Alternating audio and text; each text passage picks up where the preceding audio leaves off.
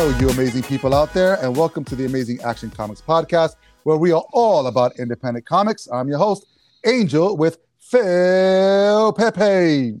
How's it going, Angel? It is going good, Phil. It feels like deja vu, bro. all right, it's Monday. All over again. Yeah, all over again. We've been here before. We were running a little late, so we already did our uh, indie comic review podcast earlier on today. Uh, we are bringing you now an indie creator spotlight. Uh, this is episode 56, and we are happy to announce that we have a Mr. Brian Chuck from Up Chuck Comics on today. How are you, Brian? I'm doing great. Thanks for having me on, guys. Oh, no worries. And you know Thanks what's funny? Well, we were Phil and I were talking, and we were like wrestling our heads because we were like, "All right, he's in Dallas." So did, did you tell him we were at East Coast time? And I was like, "Holy crap, I don't remember." So I had to go back and check it to the emails, and then we did settle on that. So I was like, "It's got to be like what three o'clock in the morning over there for you?" So, I, am actually I'm actually originally from the East Coast, so I still kind of use that as As Good rep- man. oh, awesome. Awesome, awesome, awesome. All right, listen. Well, it's it's a pleasure to have you on, Brian. We're, we're gonna hop right into it. Um, y- I I know that we are from Upchuck Comics, and we're gonna talk all about that.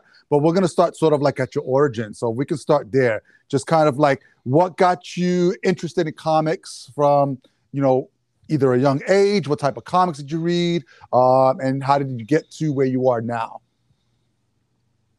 yeah. Uh, I mean, I think like a lot of a lot of guys that are that are my age. I mean, I was still I was getting into comics when you could still go to like convenience stores and they had spinner Mm. racks, and my my hometown had kind of an awesome uh, baseball card and comic book shop that had back issues.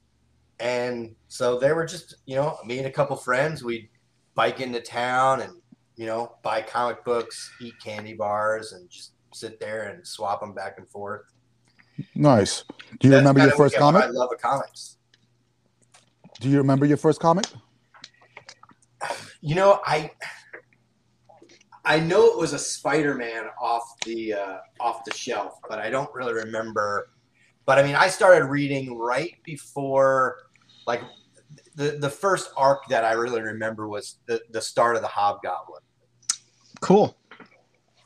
Uh, you know, and then that led right into Black Spider, and then you know, within a couple of years, you've got you know, McFarlane taking over, and Yep. Venom. Yep. Uh, you weren't the one that that that uh, sold that Mike Zeck page, were you? Because th- that would be amazing. I-, I could tell all my friends that I spoke to that guy. Um, yeah, cool. I mean, a lot of us actually started in uh, you, that's you're talking, you know, early '80s and stuff like that. And you know, I'm I'm a '90s kid, so I got really heavy into when you know Image came onto the scene, and and I jumped on that bandwagon. And you know, Phil's been around forever, so I think he's golden. he's golden age guy. I, I bought Marvel Comics number one off the rack, buddy. uh, yeah, so that's cool. And, and so, all right, so you're reading comics, you know, uh, maybe you fell off, and and so where did where did all of this? So let's let's start getting into how you got back into comics to start your own thing. Tell us about that journey. Yeah, so so I I interned with Marvel Comics in the mid '90s. Cool. okay. Um, and it was an amazing experience. I worked, um, so I was there with Tom DeFalco and Bob Harras, and I worked directly for Danny Fingeroth on the Nice. Spider-Man titles. Yeah. Um, and it was awesome, man. I mean, you know, I mean, there was still a bullpen there, so I mean, I got to interact with those guys. Um, you know, I got to see the editorial process, like what we did when we got scripts back in, what we did when we got artwork back in, and even the planning. And so I was there for the planning for basically the end of the Ben Reilly Clone Wars stuff. I was gonna say that's Yeah. that would be that era. That's really cool. So that that must have been interesting. A lot of probably a lot of back and forth, and probably a lot of story changes on that. Uh, by that by the end of that too, I'm sure. Yeah, I mean, it was really interesting because, um, and I it, it was years later, and when I was like, you know what, they did it. So because they, we we got a lot of flack because people were like, dude, I've been reading Spider Man for forty years, and now you're telling me that the character has been a clone. that was that was the call. Yeah, that was the call to make Ben Reilly the actual original Peter Parker, and then the Peter Parker was the clone. That was the original uh, plan, I think. Right? Yeah, it was, and and I, you know, the backflash I think kind of made him say, you know, we're not going to be able to do this. But what, what's interesting about it is the ultimate goal was right when people grew up loving Spider-Man. He was, you know, he was maybe in high school, but maybe he was in college, but he was like he was single. He never had any luck. He didn't have any money, and he had evolved to he was married to Mary mm-hmm. Jane Watson, like a supermodel, and he was working for Tony Stark, and he like had his graduate degree. And so the Ben Reilly thing was a way to de-age him, to bring yep. it back to that. Um, but obviously, a lot of people were like, "That's not going to work." But you know, obviously, a couple years. So then they had Ultimate Spider-Man, and I was like, "Okay, well, they're doing that." Um, and then Miles Morales is probably the best example. That I mean, that's kind of, you know, I mean, that's that's where they wanted to get Spider-Man back to. Yeah. Right. So then, so you're at Marvel. Are you doing anything yourself when it comes to uh, writing? Because that's your forte, yes, writing. Yeah, yeah. Uh, you know, they would let us pitch stuff. Um, I never got anything accepted, but I mean, you'd get great feedback. Um, I think the closest I got was I wrote a J. Jonah Jameson. Uh, you remember back then when they would have like at the end of the story, they they might have like four or five pages. Yep.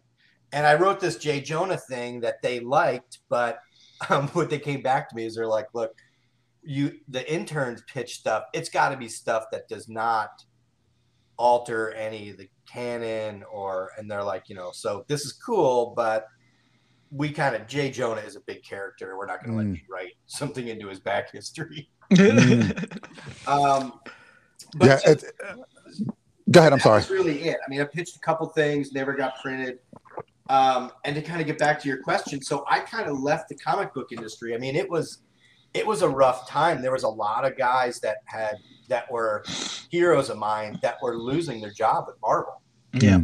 Um, and I was like, I mean, if these super talented guys are having trouble, how am I going to break in? And I, so I left. I I, I moved to Dallas. Um, I still kept writing. I was doing a lot of journalist work in Dallas.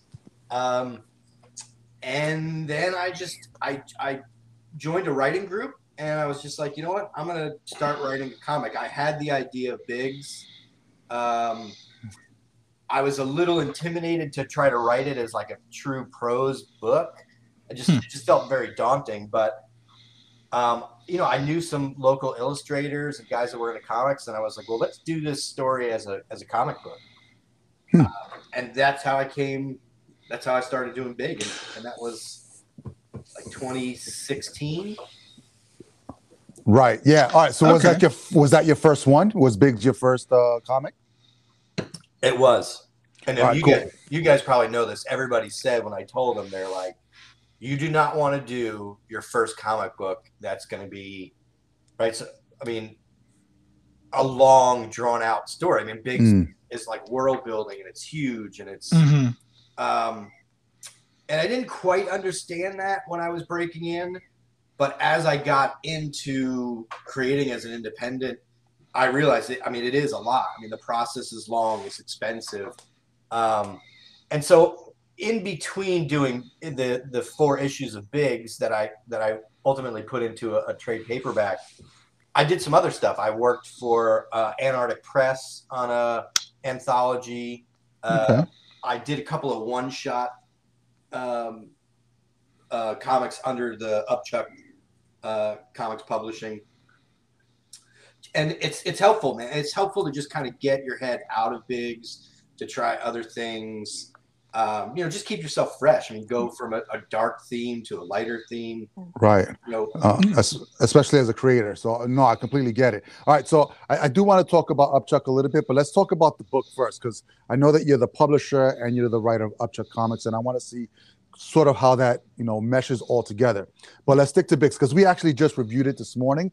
Um, so I guess you'll get to listen to it later on. We don't want to spoil too much. Um, but the overall theme is that we actually really enjoyed it. So um, for you know other creators out there, for other people who who will be listening, why don't you tell us a little bit about what Bigs is um, from the horse's mouth and um, I'm kind of glad that we sort of uh, squared out the the writers' names because we were literally freaking out about that. Um, I, I just thought I didn't know I didn't understand English or I was reading the wrong book. But yeah, talk talk a little bit about what Bigs is about, and then we could talk about your process um, what that's like when you're tackling a book. Yeah, so so in Bigs there is a there's a minority of of kids that are being born with this disease uh, called BGS, um, and it leads to all these bad health effects. And it, but ultimately they grow super fast and they grow to be like ten feet tall. Um, so right, the world kind of freaks out, mm. and they this uh, pharmaceutical company is able to create a drug that stabilizes them, and then they mandate that every one of them take it. Um, and so, so what happens is instead of them being like revered for being these these giants among humans, they're marginalized. They get exploited. They right they they're faced with like systematic poverty and, and racism and that's kind of this, this, that's kind of the world that you enter into when you read the first issue hmm. um, and what happens is so they're living this nor- this you know they're just living their their lives. And a video of of one of this one big does all these amazing things on this uh, offshore oil rig disaster. And nobody's ever seen these giants do anything really special. And that's mm-hmm. and that's where the story opens. And now it becomes a, a, it's like a thriller. It's you know the pharmaceutical company wants to find them. The oil company wants to find them uh, and this one doctor dr ramirez um, she wants to find him to see what makes him so much different than the rest of her race yeah, uh, uh, when we read it, and Phil White was talking about it this morning. I mean, that's that's really an oversimplification of the story that you have there, which is great. But there's so many like little intricacies that you've added in along the journey that you know, as a fellow writer, as fellow creators, uh, we really enjoyed. And it, it, these little things that you added in there sort of put like a curveball into the story, not just for the main character, but for the overall plot which gave it some really good substance and you know made a really good uh, page turner. So yeah, so like for instance, I, and I don't want to give away too much uh, because I want people to read the book. But just talking about in regards to like the stem cell stuff, that like for you know Phil and I were talking about it, and that just hit like just spot on with you know how that can be such a big controversy in itself and how that you know could be a really huge turning point in just the storytelling itself because it just hit really hard when it comes to you know what's going on with the bigs uh, how the regs feel about them and sort of like the tension that's already out there. So putting in things like that and i don't know if you did them on purpose um, to create sort of like that tension that's already tension building. So that would be tension on top of tension, which would be too much tension, but it wasn't too much tension. Um, it, those, those types of things just gave a little bit more dimension to the story, right, Phil? Yeah, oh, absolutely. I mean, like we were talking about before, like I kind of like that you took, you know, a lot of real world concerns and then you kind of twisted them and and and created something for this hyper reality that you that you're telling this story um but yeah just the fact that these the sort of marginalized society, um, you know, pharmaceutical companies kind of pushing these people there, the harvesting of the stem cells. It's all very chilling, but it's all kind of based on sort of a lot of attitudes that are out there for other things um, in the real world. And then you just, like I said, like transmogrified it to to fit this world. I thought was really really cool, really well done, and and yeah, just kind of kind of hit home a little bit too, and and and and it's a little terrifying in, in at certain aspects. But, yeah, uh, for sure. But um, a great, great, but wrapped up in a great adventure story that really moves. You know, so uh, with really interesting characters. So, so then, Brian, take us a little bit through your process. So you you've got this story in your head. Um, what's what's your process from your head to the paper to actually getting the creative team together? Uh, yeah, so I so I, I start off with an outline, um, and then I will I'll, I'll script it out. Um, so to kind of interject, so the, the two the two illustrators that worked on this book are, are Dallas based. They're they're guys that I that I that I knew. Um, to kind of put it in a broad spec, when I do other projects, I'm constantly looking through people that I network with, people that I mm. find on Instagram, Twitter, um, to kind of fit. You know, I want their style to fit with what I'm I'm envisioning. Mm-hmm. Um, but once I feel somebody has the right style for what I'm looking for, um, you know, I, I start giving them the, the script and, you know, we kind of do, you know, they're not really doing pencils anymore, but we're basically getting pencil sketches. Um, and, you know, I just kind of let them go through. I mean, you know, I'm a comic book lover. It's a visual medium. Mm-hmm. So I try to give them a lot of leeway. Um, mm-hmm. I, I do script the panels out, but like I don't do, you know, I know some people will do like, you know, medium range shot from the left, you know, and I mean, they'll even say where the shadows are. And I don't, I don't really do that. I, I try to give them a lot more, um, the, the artist a lot more leeway. Um, you know, as you collaborate more, you see some don't really want to work that way. They really want you to kind of have it much more um, fleshed out for them. Hmm. Um, but I, a lot of times, what I do is I let them draw, and I'll go back and alter dialogue, um, change things up based on what they draw. So you kind of do a little bit of a, of a, a classic Marvel method. Um, you know, you kind of give submit the plot to them, they do the art, and then you you work the dialogue. Uh, but you kind of do a little mix too, because you will add some dialogue uh, with your initial plot that you submit to them. Correct? Yeah, I mean, because if they, you know, because if they feel like they've got, you know, I'm I'm really paneling it out just so that I get the page turn at the right spot. Nice. All right. Right. So, but if they draw something that they were able to include something amazing or come back and say, "Hey, can I do this?" And I'm like, "Yeah." Well, I mean, the easiest thing to do is change, you know, the the dialogue. Yeah. Um, and I usually leave them notes like, "Hey, this page here, like especially on like fight sequences and action sequences, I'm like the only two points that need to be touched on is character A does this, this, then this, and it leads to this." And cool. I mean, if you get there from jump kicks or parachuting out of a plane, I mean, you can do whatever that, That's funny. That's, I mean, it's really interesting to hear because we had a creator on not too long ago, a writer as well, who was a little bit more, you know, a tighter on things.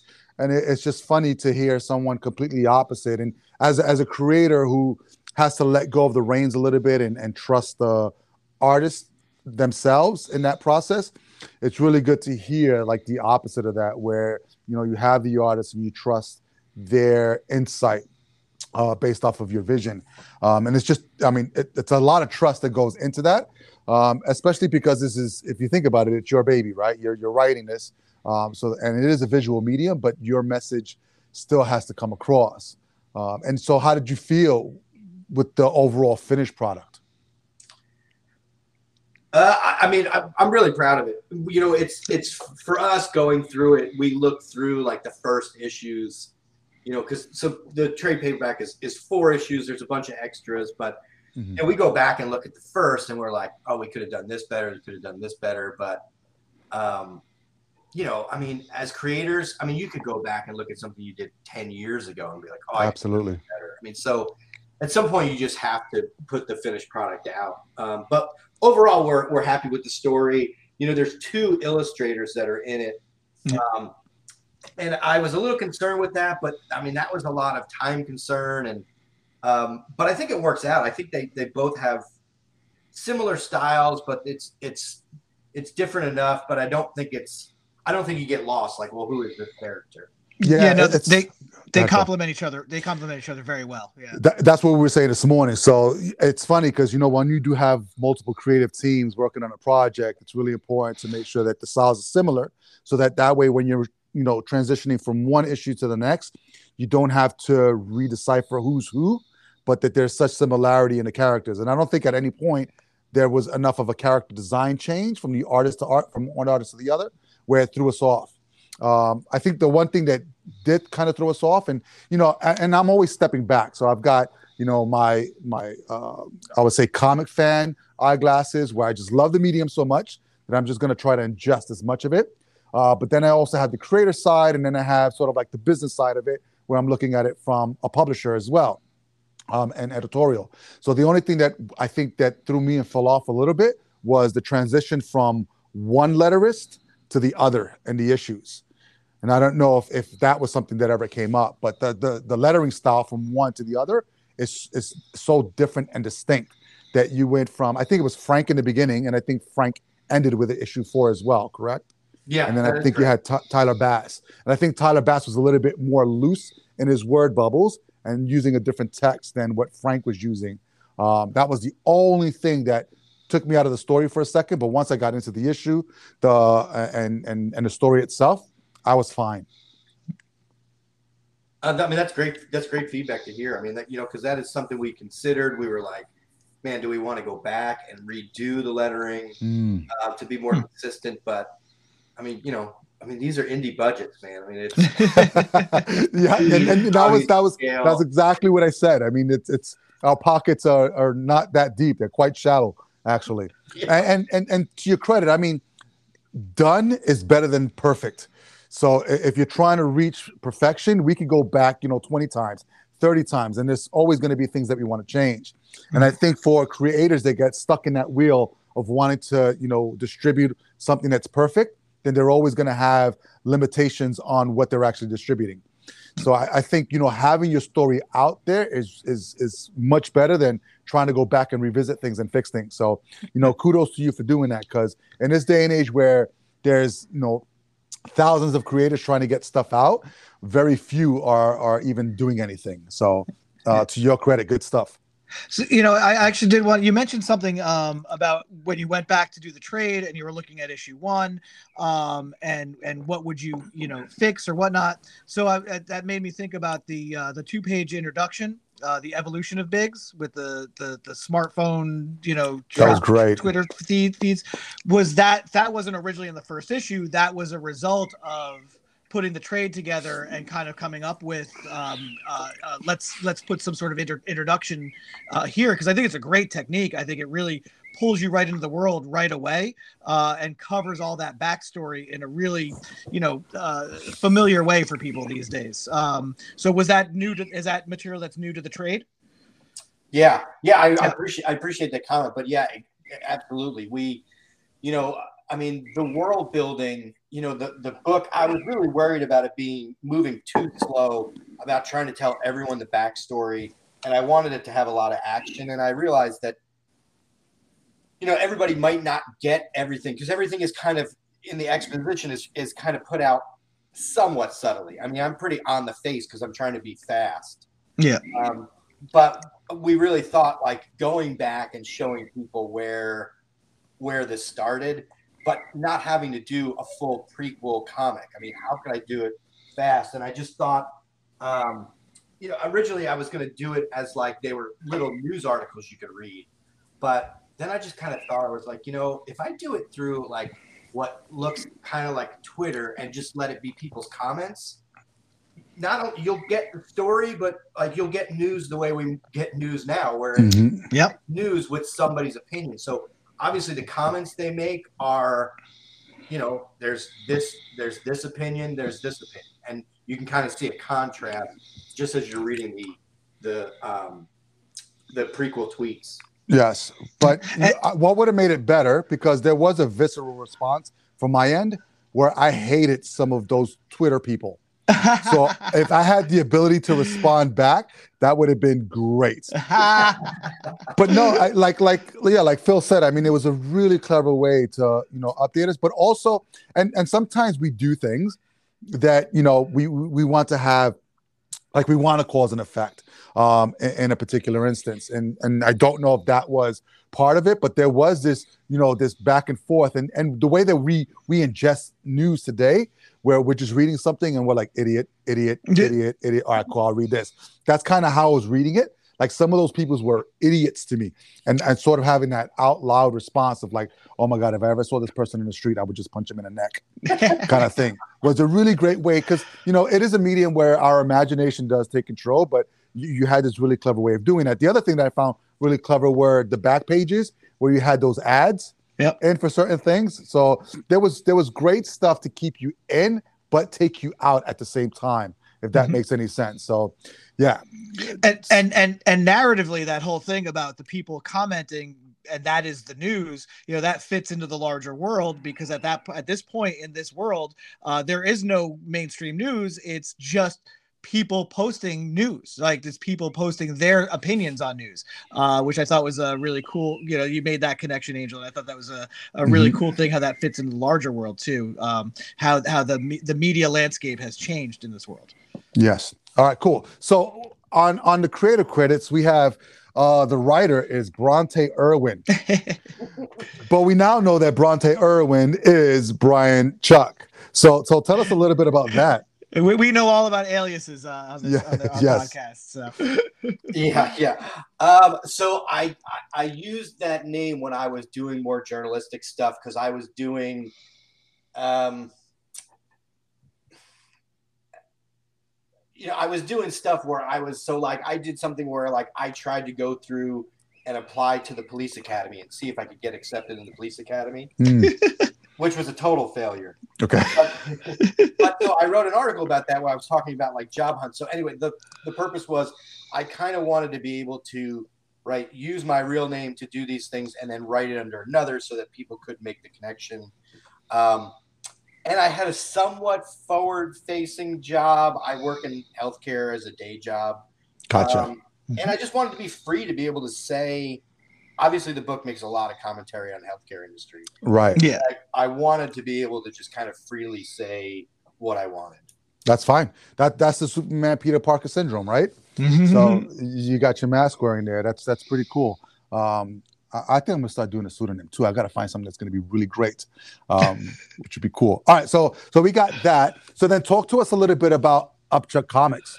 Where is that? because as a creator, you're a writer. So now you're moving into publishing and editing as well. Yeah, yeah. I mean, so I mean, I was I was an editor at you know I was a I was an intern, but I, my title was essentially an assistant editor at Marvel, um, and so that's kind of what I I, I knew. Um, I do hire a copy editor to to do the copy, but the editing, you know, of like going back and looking at, at the artwork and making sure it fits in the continuum. Hmm. Um, I, I do that myself. Um, you know, I think one of the great things about independent comic creating right now is there's distribution channels that were not open five years ago, certainly Mhm, 10 years mhm. ago. yeah, Um, and even something like, because one of the things I'm doing right now is I'm actually submitting to Diamond. Okay. Um, you know, I don't know. I mean, Diamond's had a rough four years here. Yep. Um, I don't know that Diamond would have probably even looked at my submission four years ago, but I think that they they're realizing that hey, this independent comics might be, you know, something that they're they're much more willing to consider now. So I just think there's a lot of opportunity, and that's kind of why I was like, hey, I'm just going to publish these myself. No, that's great. Yeah, I mean, Yeah. there are a ton of. Well, I'm not gonna say a ton, but there are more opportunities than there were. Yes, five years ago, you had a major disruption in sort of like the. uh, we keep saying that it was a monopoly, but you know, Diamond was a monopoly. They were just a monopoly in the in the comic medium business, but not the book business, because there are other publishers that publish the trades. Um, but having that disruption where you have the major two uh, publishers now moving on to um, more exclusive publishers gives a sort of a gateway for indie creators to to come into Diamond. You also have Lunar Distribution, who has just started taking on independent publishers, and they they distribute uh, DC Comics uh, for the U.S. And then there's a whole bunch of other distribution chains that have started to pop up. So it's just a matter of doing research and and and and finding somebody that's going to allow. And when we talk about distribution, so we talk about distribution in, in two facets, right? You have uh, what most creators want, which is to be on the on the shelves of most local comic book shops, which would be great. And then you have online distribution where you can, you know, distribute directly to the consumer by just shipping um, to them. And then you have, uh, you know, digital, which should complement, not take over or fight uh, the the physical sales because you know as, as much as you know we, we love this medium there, there needs to be opportunities to, to be able to distribute everywhere. So so what's your I, I, I wouldn't even say market. so what's your plan when it comes to distribution? So you're looking at diamond. Are you looking at other places to distribute? Do you sell your comics online right now? How does that work for you company wide You know, so I when I started, I was doing like issues one and two were on Comixology. They were on Hmm. Kindle, um, um, and so I was doing a lot, a lot of that. And I, I really thought I would be able to get a lot more through straight digital, um, but it wasn't as successful as it was. And then, as I thought it would be, and then the local comic book shops, there were a lot of awesome people that I worked with here that let us do signings and they put our books on their shelves.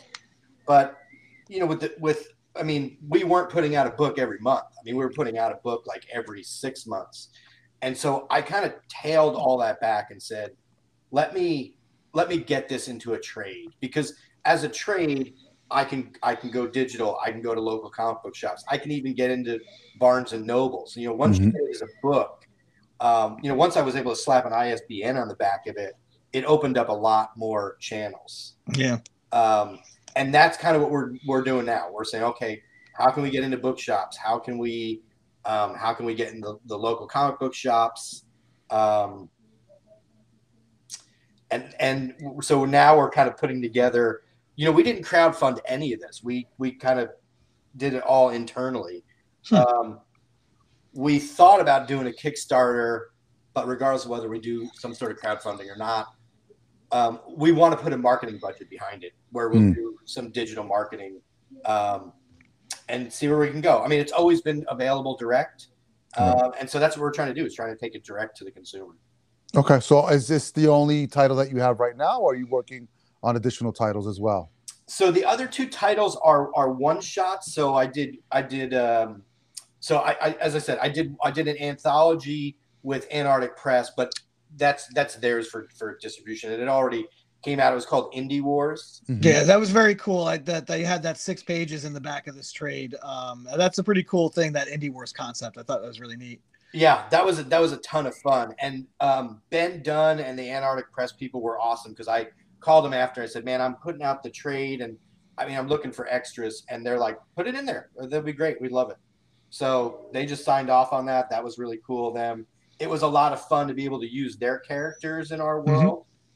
Um, the other comics I have, so there's a uh, there's a one shot of uh, Goodfellas called Goodfellows, where they are instead of 1960s gangsters from New York, they're 1860 gangsters from London, uh, and we just kind of play. I mean, we, you know, we we um, for that. I just I, I love the way the dialogue is in that, um, and just thought it would be fun to kind of to transpose it to like old English. Um, but that that was that was done as a one shot, and then I also have a, a comic that is for sale on the website, but all the proceeds go to um, kids shouldn't have cancer. Mm. Awesome. Um, so what I did was I had a friend of mine that was very active with this organization, and he knew I was making comics, and he said, "Can we make a comic where kids with pediatric cancer are the center of the story?" Um, and so I actually worked with him on that, and um, came up with Saving History. And mm-hmm. the premise there is it's educational. It's it's actually mostly distributed in hospitals. We've We've distributed about 900 of them to pediatric hospitals. Wow, cool. that's um, great. And it's it's cool. We we we um, we did it in black and white, which you guys know makes it much cheaper to do. It's faster to do, but we did it so that we could the kids could color it, right? So we've done events where we go in and they we give them pens and pencils and they can start coloring the characters.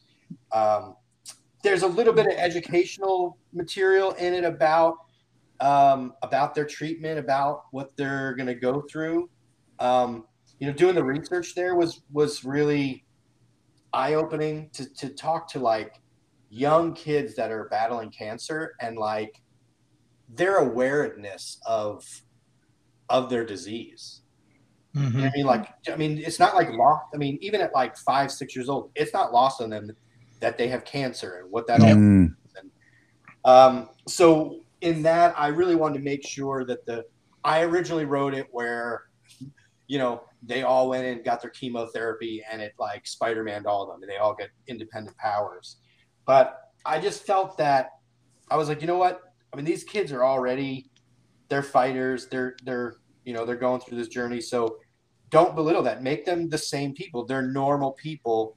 Um, they're going through their battle with cancer, and so the the you know the the the fun part of the story is whenever they're together, they travel back in time, um, and they just they take place in these historical events. So, like in the first issue, um, they they leap back in time and they help um, Paul Revere do like the midnight ride. Oh, cool! like they don't have any superpowers, but what they have is when they go back in time, all their devices work. So they can look at their calendar and see the date, hmm. use their maps. You know, they can, you know, the kids are looking up like where all the British soldiers are and help them avoid where where those are. Um, so those are, those are the three titles. That's yeah. great, and that's still available on the site. Yes. Yeah, and so that one, if people buy it on the site, we give the, I give the proceeds to to that organization. Oh, that's awesome, Brian. Good that's a great you, project. That's, yeah, that's awesome. Yeah. Uh, talk about a superhero, right? Yeah, right. Um, all right, cool. So then, what's what's next for you? What's next for Upchuck Comics? Um. So I'm actually I want to try to do. Um, I'm working with a um, another local illustrator, Jonathan Rudak, uh, on a on a one-off um, webtoons. Um, I just hmm. kind of wanted to see how we would do that format and you know see what the differences are in kind of writing to that um, format. Hmm. Uh, but I'm already working on Bigs. Uh, I'm, I'm, working on the outline for Bigs, which will be like you know issues five, six, and seven. Cool. Oh, awesome! We'd love. Uh, can't wait for that to come out.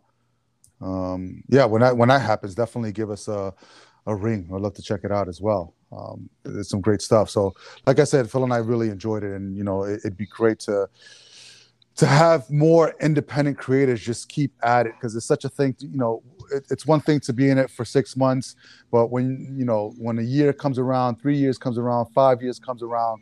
Um, and, and and those long yards happen in, we tend to see a lot of people just fall off. So, I mean, you've got something really special on your hands. Hopefully, it, it will take off, and um, we can see more stuff coming down uh, the road from you. Um, yeah.